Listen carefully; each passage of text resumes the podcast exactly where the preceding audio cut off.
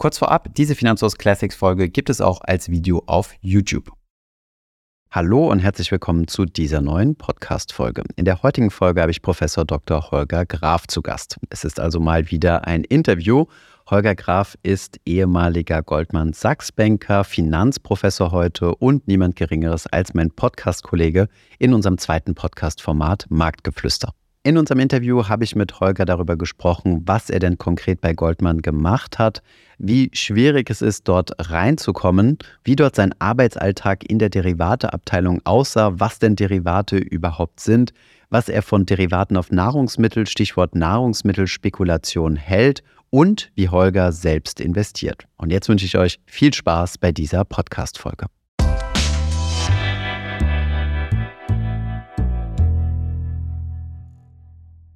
Wir haben heute einen ganz besonderen Gast und zwar jemanden, mit dem ich jede Woche spreche in einem Podcast-Format. Er hat äh, einen ziemlich interessanten Lebenslauf bis hierher und unterscheidet sich äh, in einer Sache ganz besonders äh, von dem, was wir üblicherweise hier oder worüber wir hier in diesem Kanal sprechen. Erstmal herzlich willkommen, Holger, herzlich willkommen auf dem Finanzhaus-Kanal. Das ist ja deine Premiere hier. Meine Premiere nicht nur auf dem Kanal, sondern wir haben uns auch jetzt zum ersten Mal tatsächlich in live gesehen. Genau. Nachdem wir ja eigentlich monatelang schon jede Woche miteinander gesprochen haben. Genau. Und Danke, man, dass ich hier sein darf. Ja, gerne. Und ähm, man soll ja eigentlich Leute, die man im Internet kennengelernt hat, nicht äh, persönlich treffen, aber war der Schock, war das okay? Also meine Mutter hat mir auch verboten, herzukommen Aha. und ähm, ich musste vorher auch die Adresse schicken, dass sie zumindest weiß, wo ich bin. Sehr gut, sehr gut. Ähm, ja, starte mal. Du bist äh, Finanzprofessor und hast vorher bei Goldman Sachs gearbeitet. Ähm, stell dich vielleicht noch mal ganz kurz vor für die Leute, die dich nicht kennen, was du so im Finanzbereich zu tun hast und wo wir uns so vor allem unterscheiden von der Anlagestrategie. Also mein Name ist Holger Graf. Früher habe ich mal Fink geheißen, falls man mich so in alten Internetquellen noch finden möchte. Mhm. Habe ursprünglich ähm, Mathematik studiert, ähm, Schwerpunkt in Finanzmathematik, da auch promoviert und nach dem Studium wollte ich einfach ein bisschen was an die Gesellschaft zurückgeben, bin zu Goldman Sachs nach ähm, Frankfurt gegangen, mhm. habe da vor allem Derivate gemacht mhm. und habe dort dann irgendwann die Erkenntnis für mich selber gewonnen, dass eigentlich die Work-Work-Balance da vielleicht nicht so das Optimale für meinen persönlichen Lebens, äh, Lebenstraum sozusagen ist. Mhm. Bin, an die, bin an die Hochschule zurück, war erst an der LMU und bin jetzt seit einigen Jahren ähm, Professor an der Hochschule in Süddeutschland. Vielleicht nochmal ganz kleiner Disclaimer an dieser Stelle. Äh, Holger spricht immer mit sehr viel Ironie. Das muss man verstehen. Äh, wenn man unseren Podcast kennt, dann, äh, dann weiß man das. Aber genau, wollte ich an der Stelle nur nochmal er ergänzen. Okay, coole Sache. Was, ähm, was, was machst du als Professor derzeit, bevor wir auf deine Goldman-Zeit zu sprechen kommen? Ich mache ähm, vor allem hauptsächlich Veranstaltungen im Bereich, sagen wir mal ganz grob, ähm, Finanzmanagement, das heißt auch Professur für Finanzmanagement. Das ist auf der einen Seite Unternehmensfinanzierung, dann Portfoliotheorie, aber eben auch Derivate und Finanzökonometrie, also die ähm, Analyse von, von Finanzdaten beispielsweise. Ökonometrie ist äh, Mathe im Finanzbereich, richtig? Genau, Mathe. Das, was ich immer gemieden habe. Ma Mathe und Statistik im Finanzbereich. Ja. Ah ja, okay. Und da bist du Prof? Ja. Okay, cool. Und ähm, dann erzähl mal noch ein bisschen, äh, bevor wir ähm, da weiter drauf eingehen, äh, ein bisschen von deiner Zeit bei Goldman. Also wie bist du dorthin gekommen? Was hast du genau dort gemacht? Also ich habe mich dort ähm, beworben für ein mhm. Praktikum, bin ähm, dann überraschenderweise auch genommen worden für dieses Praktikum. Das war jetzt auch gar nicht so ironisch, mhm. denn ähm, ich habe jetzt, glaube ich, nicht wirklich den Lebenslauf gehabt, den ich dann später, als ich die, die Leute fürs Praktikum selbst ausgewählt habe, äh, den ich dann eigentlich gesucht habe. Also ich mhm. hatte eigentlich keine, keine wesentlichen Vorpraktika, nur eine kleine Auslandserfahrung, mhm. ähm, habe mich aber trotzdem genommen, habe dann dort auch ähm, wohl halbwegs gut performt, äh, ein Fulltime-Offer bekommen und ähm, bin dann da ein paar Jahre gewesen, vor allem im Bereich ähm, strukturierte Produkte mhm. für Privatanleger, aber auch für Vermögensverwalter und Multifamily Offices. Mhm. Okay, und jetzt natürlich die, die Frage, die sich äh, viele BWL-Zuschauer hier schauen, wie kommt man zu Goldman Sachs rein? Das sind ja solche, ähm, sagen wir so, das ist ja so das ultimative Ziel für Leute, die in der Bank arbeiten wollen, würde ich jetzt mal behaupten. Wie stelle ich das an? Hast du, wurdest du gecoacht oder wie, wie lief das? Ich habe kein Coaching gebucht. Mhm. Ich ähm, habe mich lediglich so ein bisschen im Internet informiert. Da gibt es so ein paar Webseiten, mhm. die ähm, so ansatzweise andeuten, welchen Fragen man zu rechnen hat. Mhm. Kann sich auch so einen Bewerbungstrainer kaufen. Da stehen auch oft so Standardfragen drin. Aber es ist tatsächlich viel, ähm, ich will nicht sagen einfach, aber unkomplizierter, als man vielleicht denkt. Man schickt einen CV dahin.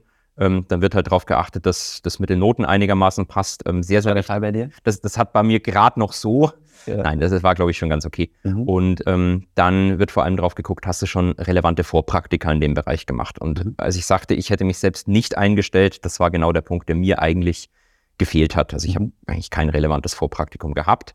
Ähm, aber wenn man sich auf diesen Bereich fokussieren möchte, wenn man da mal arbeiten will, dann wäre eigentlich das so neben, sage ich mal, den, den Leistungen im Studium eigentlich das Wichtigste. Mhm.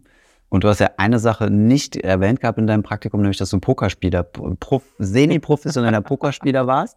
Und äh, dann hast du später gelernt oder also erfahren, dass du das hättest sagen können, dass das positive Auswirkungen gehabt hätte, aber du hast es im Bewerbungsgespräch nicht erzählt. Genau, ich habe es im Bewerbungsgespräch nicht erzählt. Ähm, ich weiß nicht, ob ich mir semi-professionell bezeichnen würde. Das mhm. war so ein bisschen 2000. Du hast dein Geld schon damit verdient, oder? Ich habe hab ein paar Euro da verdient. Mhm. Also vor allem Internetpoker, was damals sehr, sehr beliebt war, frisch aufgekommen ist. Es gab noch wenige Leute, die das irgendwie professionell gemacht haben.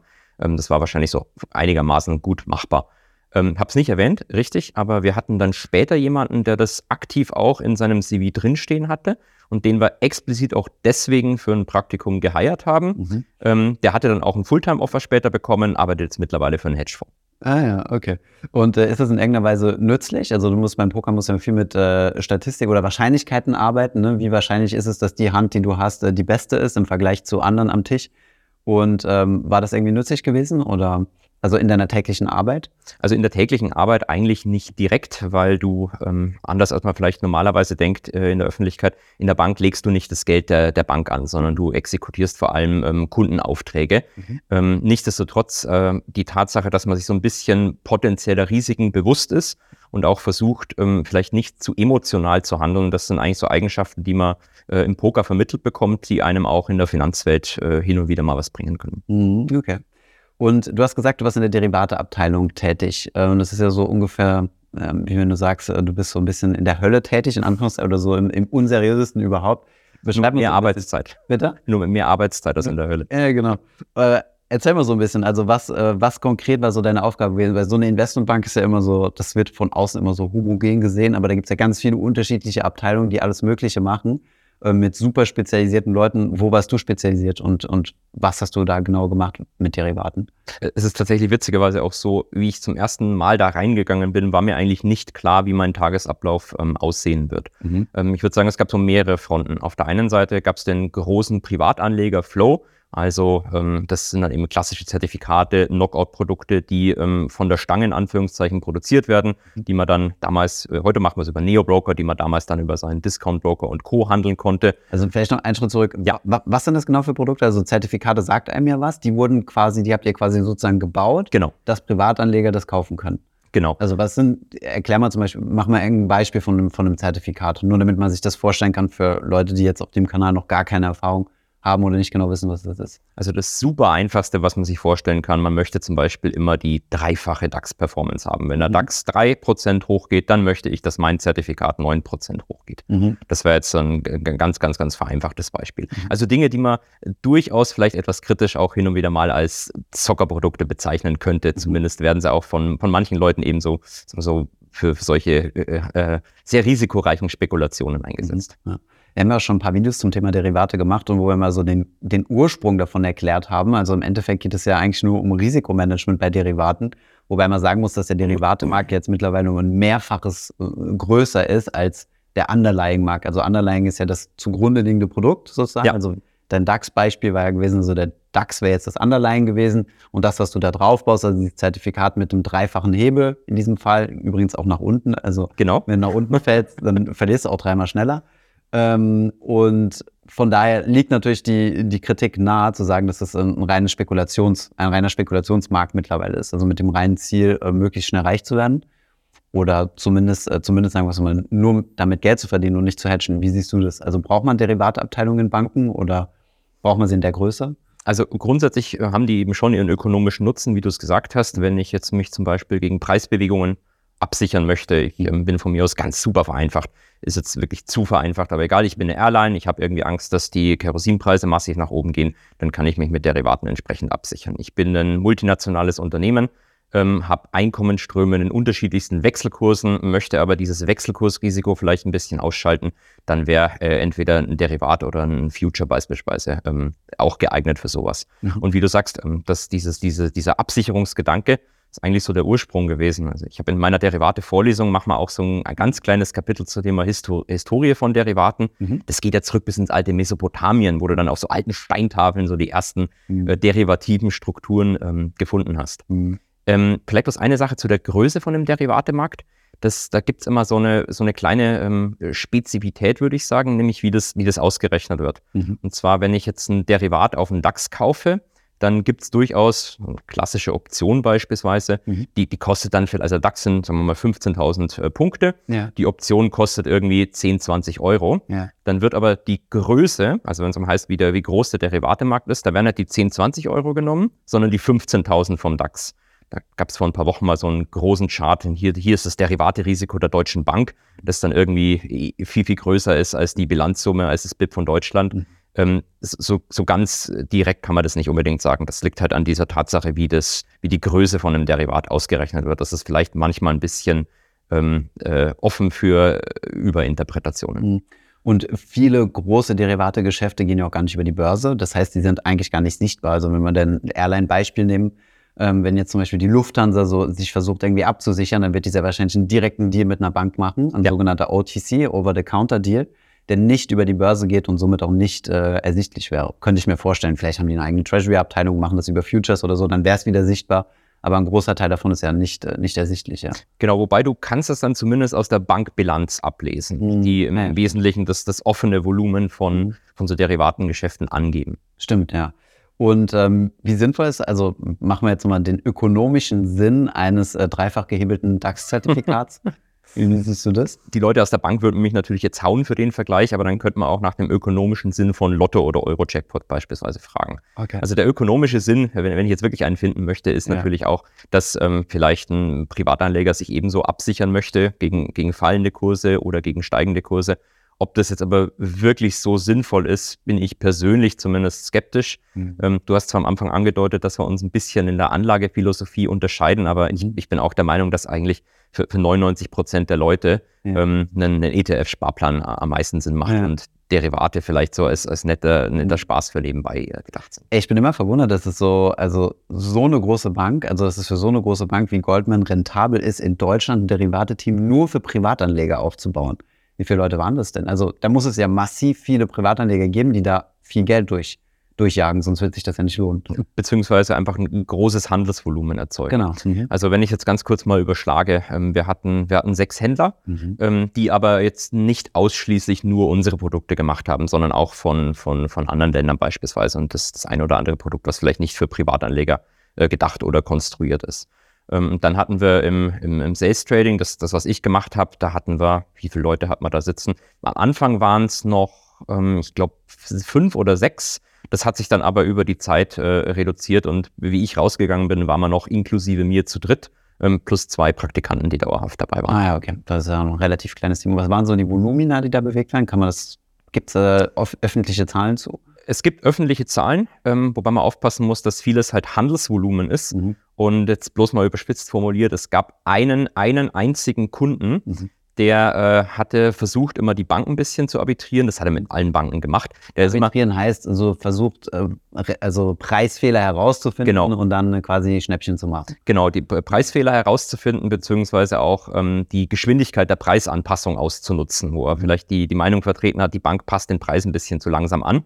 Ähm, der hat im Prinzip täglich rein, raus, rein, raus immer äh, einen eine gute, ein gutes Ticket von der Größe her gemacht. Und mhm. der hatte ich dann natürlich im Handelsvolumen mhm. unfassbar nach oben gepusht. Aber dann war halt 95 Prozent von deinem täglichen Handelsvolumen mhm. der eine Kunde. Genau, also wenn du, sobald du einmal kaufst oder dann später wieder einmal verkaufst, wird das dann aufs Handelsvolumen draufgerechnet, auch genau. wenn dieselbe Person ist. Genau. Wobei man dazu auch sagen muss, äh, die Bank verdient ja dann auch jedes Mal damit, oder? Also du hast ja so Transaktionsgebühren und also das, auf das Handelsvolumen läuft ja der Verdienst, ne? Ja, auf das Handelsvolumen läuft der Verdienst, wobei ähm, jetzt so ein spezieller Kunde, der im Prinzip guckt, ähm, wie verändert sich das Underlying, wie passt die Bank das Zertifikat an, geht die ganze Zeit rein, raus, rein, raus, mhm. an, an, dem machst du eigentlich kein Geld. Mhm. Weil du musst es so vorstellen, du zahlst natürlich als, als Käufer von so einem Derivat einen Spread, mhm. aber die Bank sichert dieses Derivat dann am Referenzmarkt ab. Das heißt, wenn der, wenn der Kunde bei Goldman oder sonst wo kauft, kauft der Händler bei Goldman von äh, irgendjemandem anderem an der Börse oder sonst wo mhm. äh, das Underlying, auf das sich das Derivat bezieht und zahlt da auch den Spread. Mhm. Also äh, so viel, glaube ich, kann ich sagen. Da gibt es auch genug wissenschaftliche Untersuchungen dazu, die öffentlich zugänglich sind. Das ist letztlich ähm, ein Geschäft, wo du vor allem mit Masse verdienst. Mhm. Also was, was du am liebsten haben willst, ein Kunde setzt gerade auf steigende Kurse und zeitgleich setzt ein anderer Kunde auf fallende Kurse. Mhm. Dann musst du als, als Händlerin in der Bank eigentlich nichts machen, sondern die stellen sich halt gegeneinander und von, von jedem verdienst du quasi einen, einen genau. Cent beispielsweise. Ah, okay. Ähm, genau, also da, damit da sind wir schon bei der Frage, was du dann konkret äh, gemacht hast, weil anders als das, was die meisten Leute denken, wenn du, wenn, gehen wir mal das Beispiel Zertifikat. Du kaufst ein Zertifikat, dann ist deine Gegenpartei in diesem Fall Goldman oder wer auch immer das ja. Zertifikat herausgebracht hat. Das heißt aber nicht, dass dein Gewinn gleichzeitig direkt der Goldman-Verlust ist, sondern die müssen sich ja irgendwie absichern. Die können sich genau. ja nicht erlauben, zum großen Casino zu werden, sondern die müssen, das ist ja irgendwie eine Gegenposition. Also du hast jetzt, bleiben wir beim dreifach gehebelten DAX. Hm? Ähm, dann brauchst du ja jemanden, der auf dreifach fallenden DAX, also der das Ganze in Short irgendwie macht, um es mal vereinfacht darzustellen. Und wenn du die genau aufeinander matchen kannst, dann verdient die Bank über den Spread auf beiden Seiten und so läuft das Geschäft. Aber in der Regel findest du ja nicht genau ein genaues Matching. Das heißt, deine Aufgabe hat also quasi darin bestanden, herauszufinden, wie du, ähm, wie du diese Geschäfte darstellen kannst, ohne ein eigenes Risiko für die Bank äh, einzugehen. Also das macht tatsächlich ein Händler in der Bank. Ich war jetzt äh, im Sales Trading, habe quasi nicht diese, diese Risikoabsicherung der Derivate gemacht. Das wäre jemand anders gewesen. Mhm. Aber genau das ist letztlich die, die, die Aufgabe von, äh, von, von einem Bankhändler. Und das ist eigentlich gut, dass du das auch noch ansprichst, weil es gibt ja oft in der, in der Öffentlichkeit so die Auffassung, ein Händler in der Bank, der äh, kommt da morgens rein und setzt dann irgendwie mit dem Geld der Bank auf steigende oder fallende Kurse. Mhm. Das passiert eigentlich nicht, sondern. Ähm, Sogenannte Prop Trading. Genau, dieses, dieses, mhm. dieses Prop Trading, das gibt es in, in, in dem, der Hinsicht eigentlich gar nicht mehr, mhm. sondern es geht eigentlich wirklich darum, letztlich Handelsgeschäfte von Kunden ähm, zu exekutieren oder abzusichern. Mhm. Okay, jetzt sind wir schon ganz schön abge, äh, abgeschweift. Ähm, noch eine Frage, über die wir eingangs mal gesprochen hatten. Und was, das war vor einigen Jahren mal ein Thema gewesen, heute eigentlich kaum mehr. Das wurde vielleicht ein bisschen runtergedrängt. Ähm, Thema Derivate auf Rohstoffe, speziell mhm. Nahrungsmittel. Da gab es immer äh, viel, viel Kritik und auch ein bisschen Forschung zu diesem Thema, ob denn ähm, Derivate auf Nahrungsmittel, also Nahrungsmittelspekulation in Anführungszeichen, dafür sorgen, dass ähm, in gewissen Teilen der Welt, äh, dass das zu Hungersnoten führt. Also sprich, es wurde ziemlich, viele Banken haben sich dann auch davon verabschiedet, Derivate ähm, auf diese Produkte herauszugeben. Wie siehst du das Thema? Also ich äh, kenne natürlich diese Studien auch. Mhm. Ähm, man muss dazu sagen, das ist nicht immer so ganz einfach, da in allgemein in Sozialwissenschaften wirklich mhm. eindeutig was zu beweisen. Mhm. Weil du kannst natürlich jetzt argumentieren, es setzen viele Leute auf ähm, steigende Kurse, dann mhm. hat man Nachfrage, dann steigt es natürlich. Mhm. Aber man könnte auch argumentieren, die Kurse steigen und dann wollen davon Spekulanten profitieren und steigen deswegen ein. Also diese, dieses Ursache-Wirkungsprinzip ist, ist nicht immer so ganz klar. Ähm, ich muss aber auch ganz ehrlich sagen, zumindest zu der damaligen Zeit, ich glaube, das hat sich jetzt nicht verändert, haben ähm, Derivate auf ähm, Lebensmittel, also klassischerweise zum Beispiel Orangensaft-Futures gibt es ja tatsächlich. Weizen, Mais. Weizen, Mais etc. Habe jetzt für, von, für Privatkunden eigentlich fast keine Rolle gespielt. Das, da gab es eigentlich fast nichts, hat auch, hat auch fast niemand gemacht. Ähm, ich glaube, ähm, per se haben diese Produkte schon einen Sinn, mhm. wenn du ein Weizenproduzent äh, bist, dass du dich entsprechend absicherst. Ähm, Ob es für einen Privatkunden jetzt einen Hebel 100 auf Orangensaft braucht, mhm. zumindest ein großes Fragezeichen dahinter. Naja. Ne, ist auf jeden Fall ein spannendes Thema. Und äh, wir hatten jemand darüber gesprochen, der die Deutsche Bank hat da ja viel Forschung äh, unterstützt, was ja so ein kleines bisschen eine, eine viel Kritik auch gab, dass es so ein bisschen eine Einfärbung ist. Hat sich aber Okay, bei der Deutschen Bank weiß ich aber nicht, aber viele Banken haben sich dann davon ganz verabschiedet ja. ne, und gesagt, äh, wir machen gar keine Derivate mehr auf Nahrungsmittel. Genau, das muss man natürlich dazu sagen und vielleicht auch immer aufpassen. Ähm, Studien gibt es natürlich für viele Aussagen. Also wirst welche finden, die sagen ja, es wird welche sagen nein. Das ist gesund. Ähm, äh, genau. äh, und oftmals hat natürlich, ähm, vor allem wenn ein Unternehmen eine Studie finanziert, haben die natürlich zumindest so eine gewisse Agenda offensichtlich. Mhm. Und wenn da jetzt rauskommen würde, dass es extrem schädlich ist, dann vielleicht hätten wir es da nicht äh, ja. Äh, publiziert. Aber wie du sagst, es haben sich dann einfach ähm, viele davon verabschiedet und äh, es macht ja auch Sinn. Also für Privatkunden, warum soll es so ein Produkt geben? Vielleicht mal ein kleines äh, oder eine kleine Side-Note, was mich jetzt mal interessieren würde. Ne? Ähm, du bist ja Professor. Wie kann ich bei dir eine Studie in Auftrag geben, die, äh, die uns jetzt besonders gut dastehen lässt? Also nein, nur mal um das in der Praxis, also wie kann man, kann man dahinter hinter solche Interessenskonflikte gehen? Also bei mir, schauen. Bei, bei mir kannst du es leider gar nicht. Ich habe noch keine Auftragsstudie gemacht. Okay. Ähm, aber äh, es gibt ein paar Leute, die, die regelmäßig für sowas zu haben sind. Da will ich aber nicht sagen, dass die dann wirklich explizit ähm, das machen, was, was man sich raus, äh, was man sich wünscht, dass rauskommt.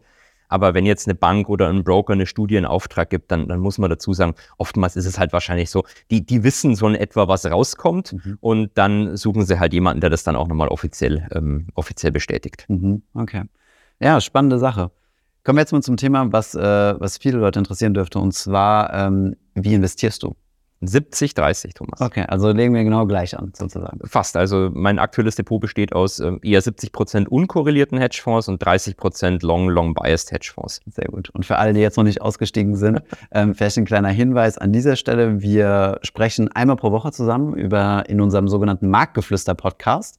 Den gibt es auf allen Podcast-Plattformen und äh, hier auf YouTube auch. Wir verlinken euch den, äh, den Kanal unten in der Beschreibung. Und da gehen wir auch immer nochmal deutlich tiefer ins Detail zu den einzelnen Positionen. Ich hoffe, diese Podcast-Folge hat dir gefallen. Wenn ja, dann zöger doch nicht in deinem Umfeld über diesen Podcast zu sprechen, bei Freunden und Bekannten. Ich denke, es gibt auch in deinem Umfeld viele Menschen, die sich für das Thema finanzielle Bildung interessieren oder interessieren sollten. Wenn du auf iTunes bist, würden wir uns auch freuen, wenn du uns eine positive Bewertung dalässt. Das hilft uns, den Podcast noch einfacher auffindbar zu machen. Alle wichtigen Links und Verweise findest du wie immer in den Show Notes zu diesem Podcast. Vielen Dank fürs Zuhören und bis zum nächsten Mal.